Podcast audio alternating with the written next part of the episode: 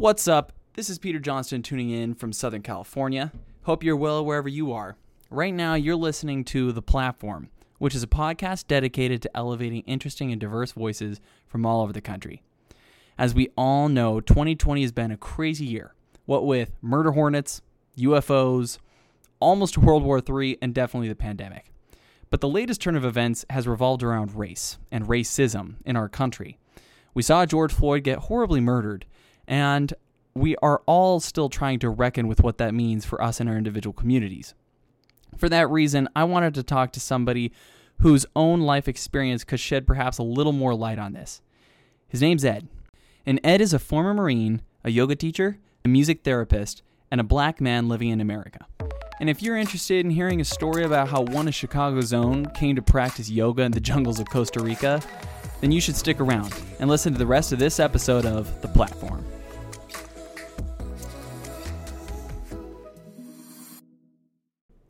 All right, Ed, I've got the recording rolling, so how about you go ahead and introduce yourself for us?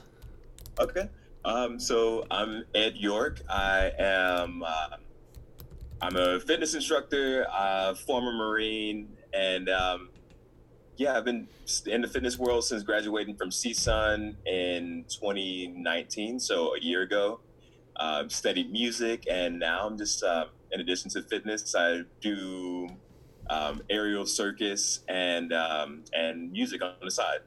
Aerial circus? What does that mean? um, that means that I um, I like to do trapeze and aerial straps. So anything involves me like swinging from things in the air, I I want to try it out. Holy crap! That's terrifying, but it sounds really cool. Uh, it's so exciting. Yeah. Really um, hard, but exciting though. What's that? I said it, it, can be hard, but it's exciting though. It's fun. Just something to like to work on, like give myself little uh, fitness goals. Since I'm constantly working out with other people, it's nice to give myself something too. Right. So, were you born in the San Fernando Valley? Like, are you from around Northridge? No, no. I was um, I was born in Chicago. Um, I lived there until I was ten, and then um, through a series of events, I ended up living in uh, Memphis, Tennessee, with my dad and um, that's where I went to. Uh, that's where I graduated from high school before going to the University of Mississippi for four years, and then making my way to the Marines and ended up here. Wow! So that's that's the nutshell of your life. that's the summary right there. That's all we need to know. Right. Stop the podcast right there. No. exactly. And like, okay, that's enough. no. So so you grew up in Chicago a little bit. Tell tell us about that. Um, what was it like out there? Um, so I was born there and I stayed there until I was 10. So I was definitely, I, I, was younger and there's a lot of things about the city that I didn't notice or realize until later in my life going back. Um, but I mean, growing up there, I was, Chicago is very segregated. Like every race has their own area. Every class within those race has their own areas with very few integrated areas um, or communities um, within the city. So I grew up in an all black neighborhood with two white people that I recall seeing at any point. Wow. Yeah. Um, the uh, it was it was real interesting. Lots of drugs, lots of um, like my family. There were a lot of drug addicts, including my parents, and so I um, I faced a lot of the adversity that comes along with being a dependent to someone who's dependent on the substance. Um, so I spent a lot of time living um, with my grandmother and um, I think she is the reason why I actually had the opportunity to get out and try a lot of the things that I do because she made sure that um, that the state didn't come and take me and have to live with uh, be a statistic living with another family in foster care. Wow. Did you have a lot of siblings? Yeah, um, my mom has. Uh, uh, I think she has six other boys. Um, two the only two that have the same father are the uh, are the twins. Um, and then the the oldest one is still six years younger than I am. So they're uh, they're all over the place. Uh, different family members have uh, have adopted some of the brothers. Um, so yeah it's been a, a, very interesting journey with uh, with all of them. And then my dad has uh, he finally got his life together got married he has a couple kids. So yeah, we have like eight brothers total. Big family. Oh yeah. All over the United States. That's pretty cool Oh And- yeah. And so you said you moved from Chicago to um where where was it again? Memphis, Memphis. Elvis, and Blue and uh, Blues and Beale Street. Ooh, shoot. Did you get into the mu- music scene out there?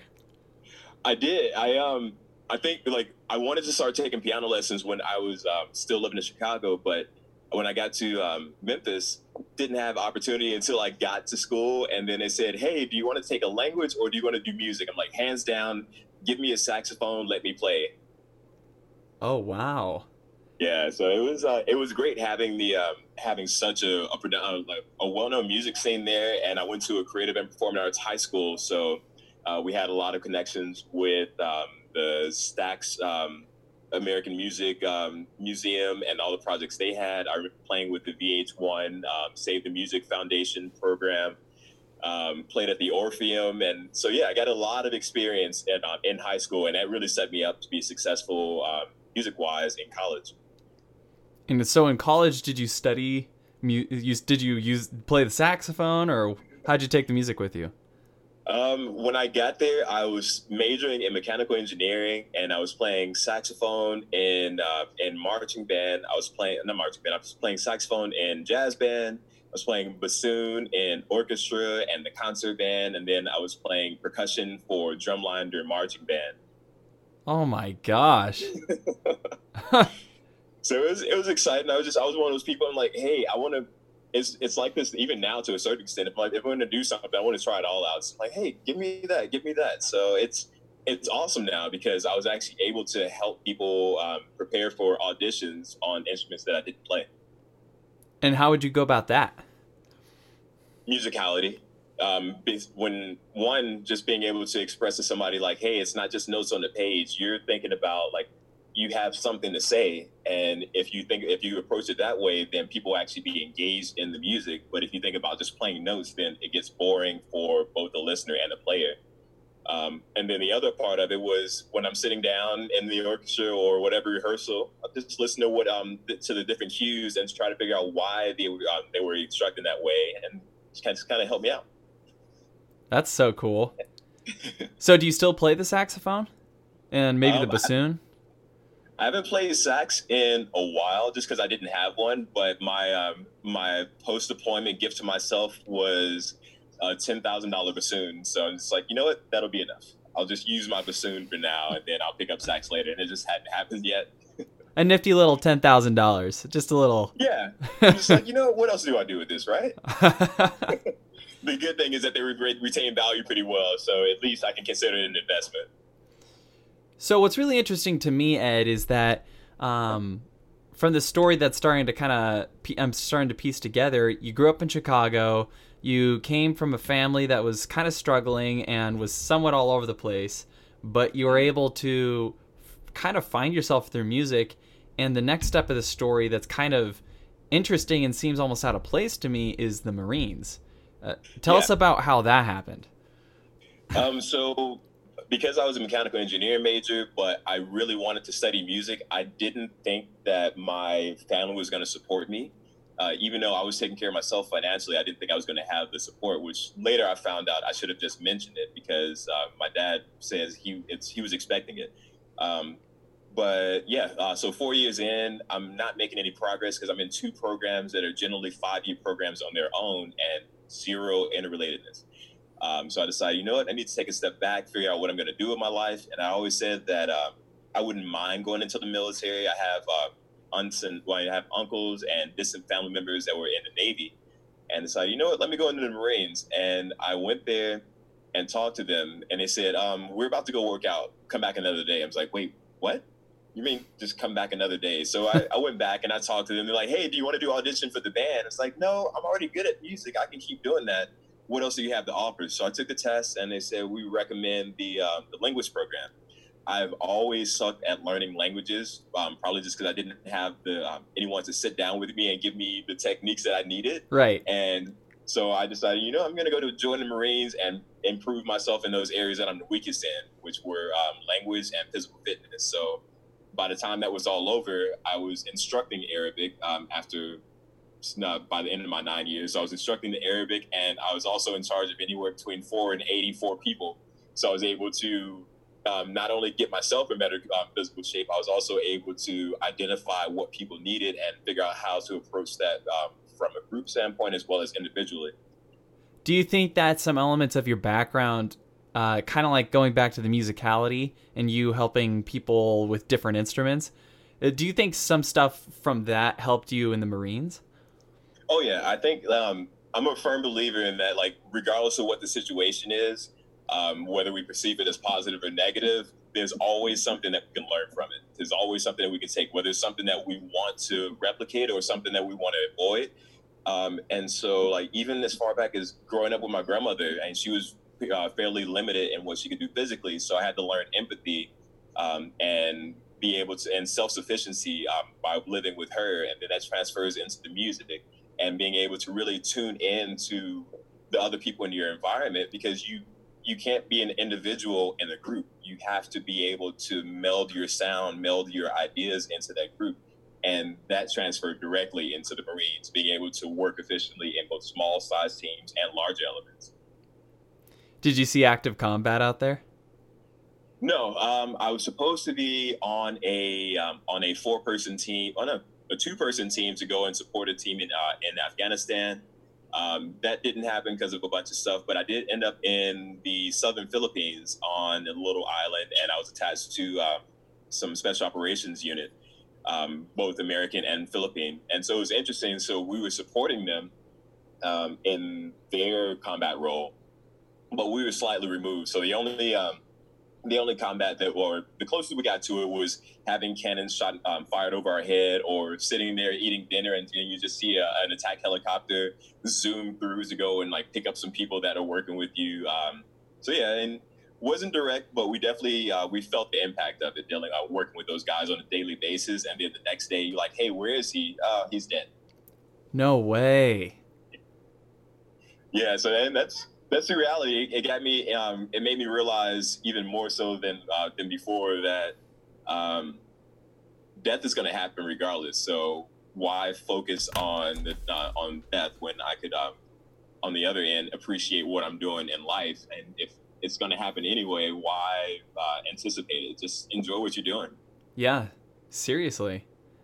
Dang, life lessons right there. Oh yeah. So right now you're standing outside a building called Row House. Yeah. Tell tell us about that. What's going on with that? So um, I, I um, every since I got out of the Marines, I decided, you know what, I'm going to go and travel every summer. And then I got back from Colombia um, last year.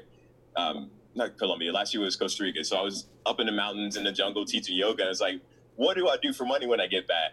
And uh, as soon as I got back, I reached out to um, to the general manager here. He's like, "Yeah, we're just about to open," and we um, like we talked, and I love it. It's really, it's kind of like a um, like a spin class, and that you got the music, but you've got people rowing in sequence and whatnot. So I get to be ecstatic and happy and loud and shout and get to use that musicality um, just by like using it as cues.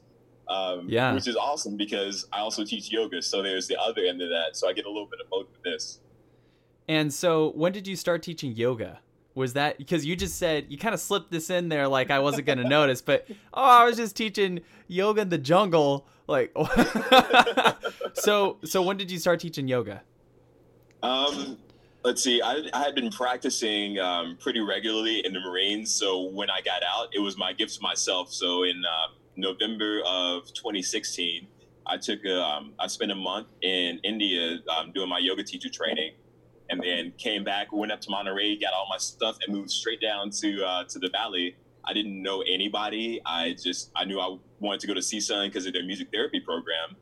And um, so I was like, well, I have this yoga. I have my personal trainer certification. Why not go and teach it? And that's what I think that's what allowed me to stay here uh, longer is not just the financial aspect of it, but because you can actually get in and work with people and you start to see people for um, less and for more than just this superficial like mm, stigma that you, um, that you that might be associated with uh, with LA you start to actually talk to people and you're like, oh, okay, it opened my mind a lot more. Because at first I was like, I will never move to LA. Why would I do that to myself?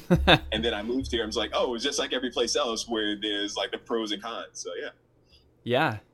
So I mean, I just gotta say that's pretty freaking adventurous. Like you're you're traveling all over. Like it, I, I just can't imagine that. Like traveling every summer to some new country. You know, teaching mm-hmm. yoga in the jungles, and then just kind of moving to a place almost on a whim, just to try something new. It seems like you're you're, you're really focused on trying new things in your life.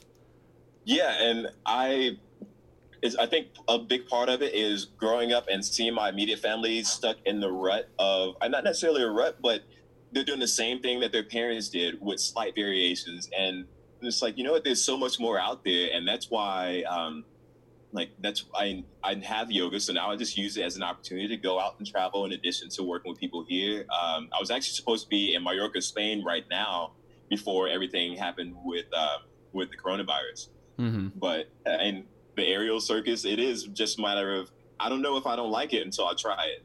Yeah. So let's make this final jump here. So you you talked about you found yoga, um, Mhm. and now you said you wanted to go to CSUN because you wanted to do sound healing. Sound healing. Tell tell us a bit about that. What is that, and why why are you into it? Um, when I got out when I got out of the Marines, I had to ask myself like, am I going to get out? One because I could have done eleven more years and gotten a paycheck for the rest of my life. And um, so when I decided that I was going to, I said, one, if I do this, it needs to be something completely different than what I'm doing now. Otherwise, I may as well stay in the place that I am. Um, so I started taking the uh, those online um, job compatibility tests, and three out of the four of them um, had enlisted as number one music therapy. I was like, what? What is music therapy? And I had to look into it to figure it out. And it's like, man, this is perfect. You take my passion for music and combine that with my other passion of trying to be able to help other people in some way, shape, or form. I mean, the program is essentially half music, half psychology. Um, and that's what I loved about it, being able to better understand like how people think and um, and then figure out how to use music to help them achieve goals, whether it be a uh, an infant in the NICU all the way up to someone who's just had a stroke and trying to learn how to rewalk. It has so many different applications. So what I did was um, I did the first program, the first year, which I got all of my research out of the way. I did uh, um, I did all my field work, working with children with developmental uh, needs, um, working with the elderly, working with all kinds of people in just that like those two semesters. Um, so I decided, you know what, I don't see myself sitting down in the office. So I want to try to figure out how to like incorporate some of the other stuff that I'm into, like fitness and things. Um, so one of the last project that I did was working with a group of uh, of kids from a gang reduction intervention program out in Boyle Heights, and I loved it. And because that was a moment that I realized that a lot of these things that I want to be a part of, um, or have been a part of, usually what you see are everyone looks the same. Everyone is white um, and middle to upper middle class, and it's like, well, this is the first opportunity where I've worked with um, small um, um, brown and black children in uh, in this capacity. So that kind of sparked the next uh, the next step, which is the one that I'm working on, and that's trying to figure out how to incorporate uh, mindfulness through music, um, uh, movement, music, and meditation. And not only um, put it in a place where people that can afford it can have access to it, but also figure out how to take it back into those other communities because there is nothing like having somebody who has shared experiences Right. Tell you like these are some things that I uh, that I recommend trying out, or these are some things that I did to help get over that. Um, I know, I mean, it's kind of jumping around a little bit, but when I was in the Marines, the place that you would think like it's all about camaraderie, and it is, but to kind of put some perspective on it, I'm still a black man, and there's so few black people in my field because you have to have the highest scores and the people who did have them would say, "Why I do that? Why don't I just do like an admin job?"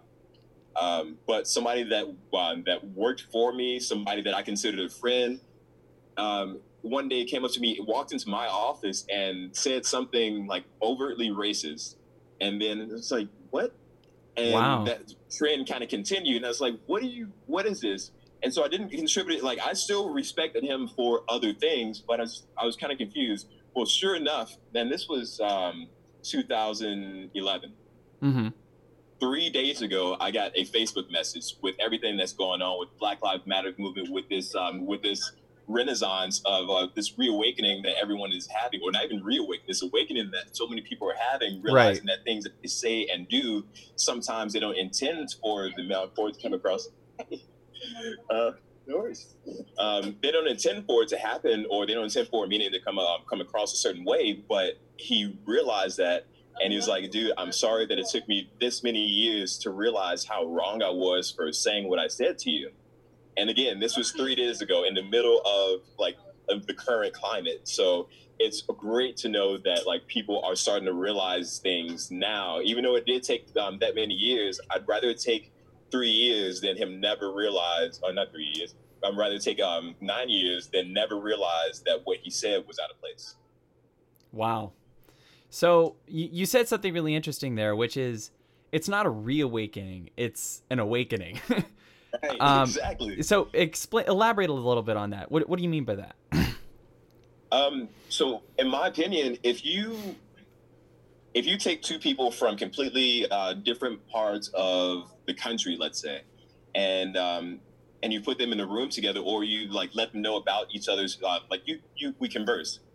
You have no reason to uh, to expect that I'm going to know and understand what your perspective is, but you're probably going to think, well, why is he like, why is he uh, discounting my perspective or whatever?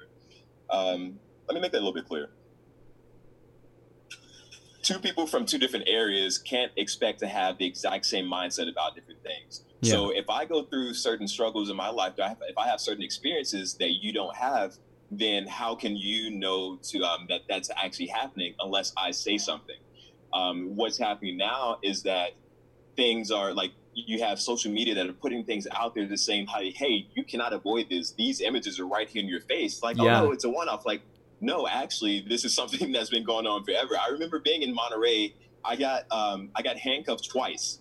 Neither of those Whoa. times was I wrong. One time I was keeping my roommate from um, from running out into the street who was really drunk um, and going out to another bar. I said, nope, I decided to bring him back into the bar so I could call a cab. The yeah. police show up and put me in handcuffs, put him in handcuffs. Everyone inside the bar um, came outside and said, no, he's like he's protecting his roommate. He's doing what he should be doing as a good Marine and making sure his buddy gets back home. Um, but they arrested me and uh, put nothing went on my record, but they put me um, they put me in a, uh, in a cell overnight, saying that I was disturbing the peace. No way. Uh, Who called them? Where somebody next door was having an issue. I lived in this awesome house, like right on the bay, just chilling one night, yeah. and uh, people next door were causing a ruckus. Well, the police came, and I was sitting out um, out on the side of the house. So apparently when he's showing his flashlight, the black guy standing in between a bunch of houses in the affluent area doesn't really look right. So I got pulled up. Here it is, Monterey. It's like 40 something degrees. I'm wearing like a pair of shorts and no shirt. And then like, hey, sit down on the porch. I'm like, can I get a sweatshirt? It's like, no. It's like, but it's cold. Like I live here. I can show you my lease. My name is on the lease. My but like the money comes out of my checking account every week. I've done absolutely nothing wrong. I'm not even saying forget you. All I'm saying is, can I put a sweatshirt on? And the officer said, "No. If you ask me again, I'm going to put you in the back of the car." And oh like my gosh. Them, yep. And then I got handcuffed and put in the back of the car. They didn't take me in that time, but they made me wait there so that somebody who was um, who lived elsewhere, or uh, actually until the uh, older lady upstairs came down and explained that it was coming from next door. That's when I was allowed to go and get a shirt. So I'm like, I had to be validated by an old white lady in order for the police officers to remote like to even consider believing that what I was saying was true. So yeah, that's uh, that's, that's, intense. That's life. and it's what you just said right there that's so intriguing to me. It's like you can't hide from it anymore. Mm-hmm. Right? You can't just say, "Oh, well, it's a few one-offs." You know? Right. But this is your lived experience and I'm sure mm-hmm. it wasn't just those two times or even that one guy in the Marines, but I'm right. assuming it was lots of things throughout all these experiences we've talked about. Mm-hmm. And those are just the um, those are just like some examples from um, when it comes to interactions with law enforcement. Obviously, it's not always been that way. I've had plenty of positive um, interactions with people in law enforcement, um, especially um, once I joined the Marines. There's a um, there's a a, a relationship there because a lot of uh, former Marines go into uh, go into law enforcement. Yeah, but it's also like the the things that you experience on a regular basis. It's those things. Um, I was talking to one of my buddies from North Carolina. He's one of my really good friends, and you wouldn't think it because he he sounds like a good old boy. He comes from money, and then you have me from Chicago, came from nothing, and then we end up being really good friends. But um, as we as we talk about it, it's just like all the little things. Like, what are the microaggressions? What are those things that um, happen on a daily basis that no one really thinks about? And he's like, yeah, I didn't notice that, or I didn't think anything about it. Like, yeah, because it happened one time to you.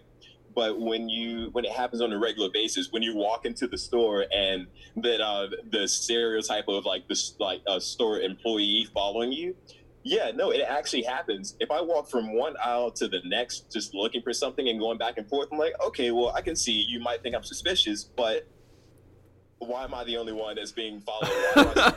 Something's not adding up oh, here. here yeah. yeah. So yeah. Oh my gosh.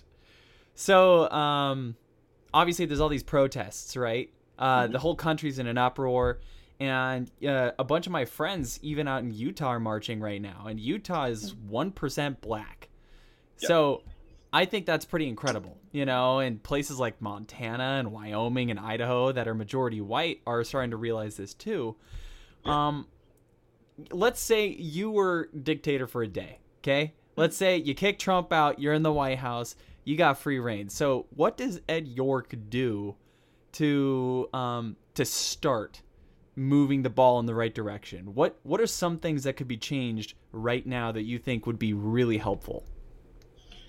Um, part of it you've already uh, we've already seen it start, or at least um, here in LA, um, well, when Mayor Garcetti announced it, I think earlier this week or last week, where it's the idea of defunding police does not mean you completely dismantle the police force. What it means is that you start to think about where you're allocating your money. It's a, it's a simple matter of economics. You have a finite amount of resources, and then you have to figure out where do I want to put those resources. So what's happening now, and what I would also do is all right. Well, we cut back slightly on that. Yes, they're going to have to um, figure out how to operate within a uh, within a smaller budget, but everyone else is having to do the same thing right now because of coronavirus anyway. Right. Um, and then the money that's left over, you start to figure out where those communities are that need the, uh, the assistance. I'm not talking um, necessarily reparations. I'm not t- I'm talking necessarily um, something along the lines of the stimulus check where everybody just gets a blanket check. What I'm saying is um, invest in those communities, invest in the programs that are going to get people out of the street and having them do something productive, giving um, giving children or adolescents an opportunity to not only learn but also give them um, let them know how what they're learning can benefit them whether it be financially or um, or educationally. Yeah. Whatever it is we have to give people a sense of purpose. If people feel hopeless then the situation is going to feel hopeless.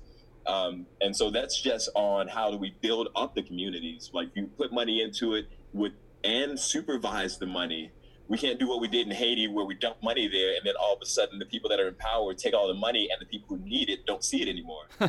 dump the money and leave. right, exactly. We do. The United States is really good about that. You're just like, I'm going to feel good about myself. Here, have a bag of cash, and then we don't do any follow up. like, well, of course, what's going to happen then? The money's going to just disappear. Oh yeah, that right. was that was great. Uh, let us know when next time you want to do that. I saw an Instagram um, post that was like. Um, someone had asked, "Oh, well, what would what would this defund the police movement look like if it were implemented?" And then someone responded something I thought was so good, which was, "We already know it, it would look like a suburb. It would mm-hmm. look like a suburb. There, like, the, there's not less crime because there's more police. There's less crime because there's more resources." Right? Exactly. And when kids commit crime or act out a little, they don't immediately get thrown in the clink. They just get the chance to have people like you, like music therapists or whatever. Mm-hmm. Yeah. Yeah. I, uh, I had a friend, um, another yoga teacher, posted something online. Um, I think yesterday I was listening to it, and she was saying that growing up, they were saying that she had a learning disability. Um, really, it's and as we look into it more, you realize it's not a disability; it's more of having a different way of processing information and having to figure out how to um, how to effectively get you to um, uh, to comprehend the information and apply it. Um, so the example that she gave was there was also um, a young black man, um, well, yeah, a black boy in the class, and the difference between the two of them, even though they started off at the same point, um, they had really bad grades what happened as she, um, if she were ever to fall off track, like as you started to understand her learning style, she had people, she had her teachers will come up to her and ask her, like, hey, I know that you can do better. Her parents like, hey, I know that you can do better. What can we do for you for this? And on the other side of that, her um, the uh, the black kid didn't have that. He didn't have people at home because unfortunately he was another statistic where he grew up in a um, in a single parent home. The father wasn't present. The mother was there um, and she had to work more than she like could. Uh, she had to work multiple jobs, so she did. He didn't have the support that he needed. So while her grades were going up over the course of her high school career, his were going down, and he just stopped caring because he felt hopeless. He said, "I didn't know how to do this on my own." And yet she had somebody um, there. And so, just like you said, it's a matter of resources, like putting it in there and letting people know, yes, one, you, I care. Two, I care enough to actually sit there and figure out how to get through to you, and I will not give up on you until you do. And that's what everybody needs is somebody just there saying, I'm not going to give up on you. Like this is going to happen. That's so cool. And, you know, it, it, Black Lives Matter is the minimum right? it's like, exactly. and then the whole response of all lives matter. It's like, well, it does. It, that's obviously not true right now because of the disparity and the disparities you've already been talking about, and mm-hmm. so that's so cool. And um, kind of bringing this full circle back to you as an individual within this this group of people that's been historically oppressed. Um, you've done a great job of making a life for yourself in the midst of this. And what are your plans for the future? Um, my biggest plan and my goal right now, and it's still uh, kind of furry or kind of fuzzy because I had a plan, and obviously with everything going down over the past three months, um, I, it's faced a little kink. But I, I do want to figure out how this um, this program of mindfulness through movement, music, and edu- um, and meditation um, the idea is once again to not only like build something that can grow in a neighborhood that can afford it but use it as a jumping off point. Build up personal capital build up the capital in my business and then take that and while at the same time working to create these um, community outreach programs. I've already um, been asked to do yoga with football teams. I've mentioned the um, the gang reduction and prevention program that I worked with before. So ultimately, I want to create an official relationship um, between um, my future business and um, and these organizations that are actually out there giving providing the support to people who need it. Sign me up for one of those classes, dude. That's awesome. Definitely. Yeah. Um, do you have anything else you want to say? Maybe I don't know, like advice for people who look like me, you know? What I'd say is eh, what I mentioned earlier about perspective. I can't expect for the person on the other side of the street to know what I'm thinking, to know what I'm going through, unless we have a conversation. Um, whether that be me coming up to you or you coming up to me, the conversation has to be had. Uh, examples just like this right now, and that's part of why I was so excited to uh, to do this was anytime we can share our stories with somebody else, we start to um, we share those experiences. Um, I try to tell. I, I like telling stories, so sometimes I get a lo- little long with it. Sorry about that. No, um, that's the whole point, man. Yeah, keep going. But as we as we tell these stories, we start to realize. Um, we start to find the um, the emotions behind the stories. We start to find the motivation behind it. So it's it's not just hearing the words it's understanding how that makes you feel as a person. And i think ultimately we are communal animals we're communal beings. So what i feel should impact you in some way shape or form unless you just don't care. Oh no my phone's about to die. Hey it's all good. I think that's good enough for now. Anything else you want to say before you go? No i think that um i think that about does it. Sweet well, like I said, once again, thank you for uh, thanks for inviting me and, and asking. For sure. Let me cut the recording right there. Something like two minutes passed before his phone died and the conversation was over. But I loved talking to Ed. I loved learning more about his perspective on systemic racism in this country, and I loved hearing his personal story of growing up, self actualizing, and finding himself through yoga and music, and even the Marines. If you enjoyed this podcast, don't be afraid to like it, subscribe, share with your buds. I would love to keep the conversation going with y'all at the Facebook link in my bio below.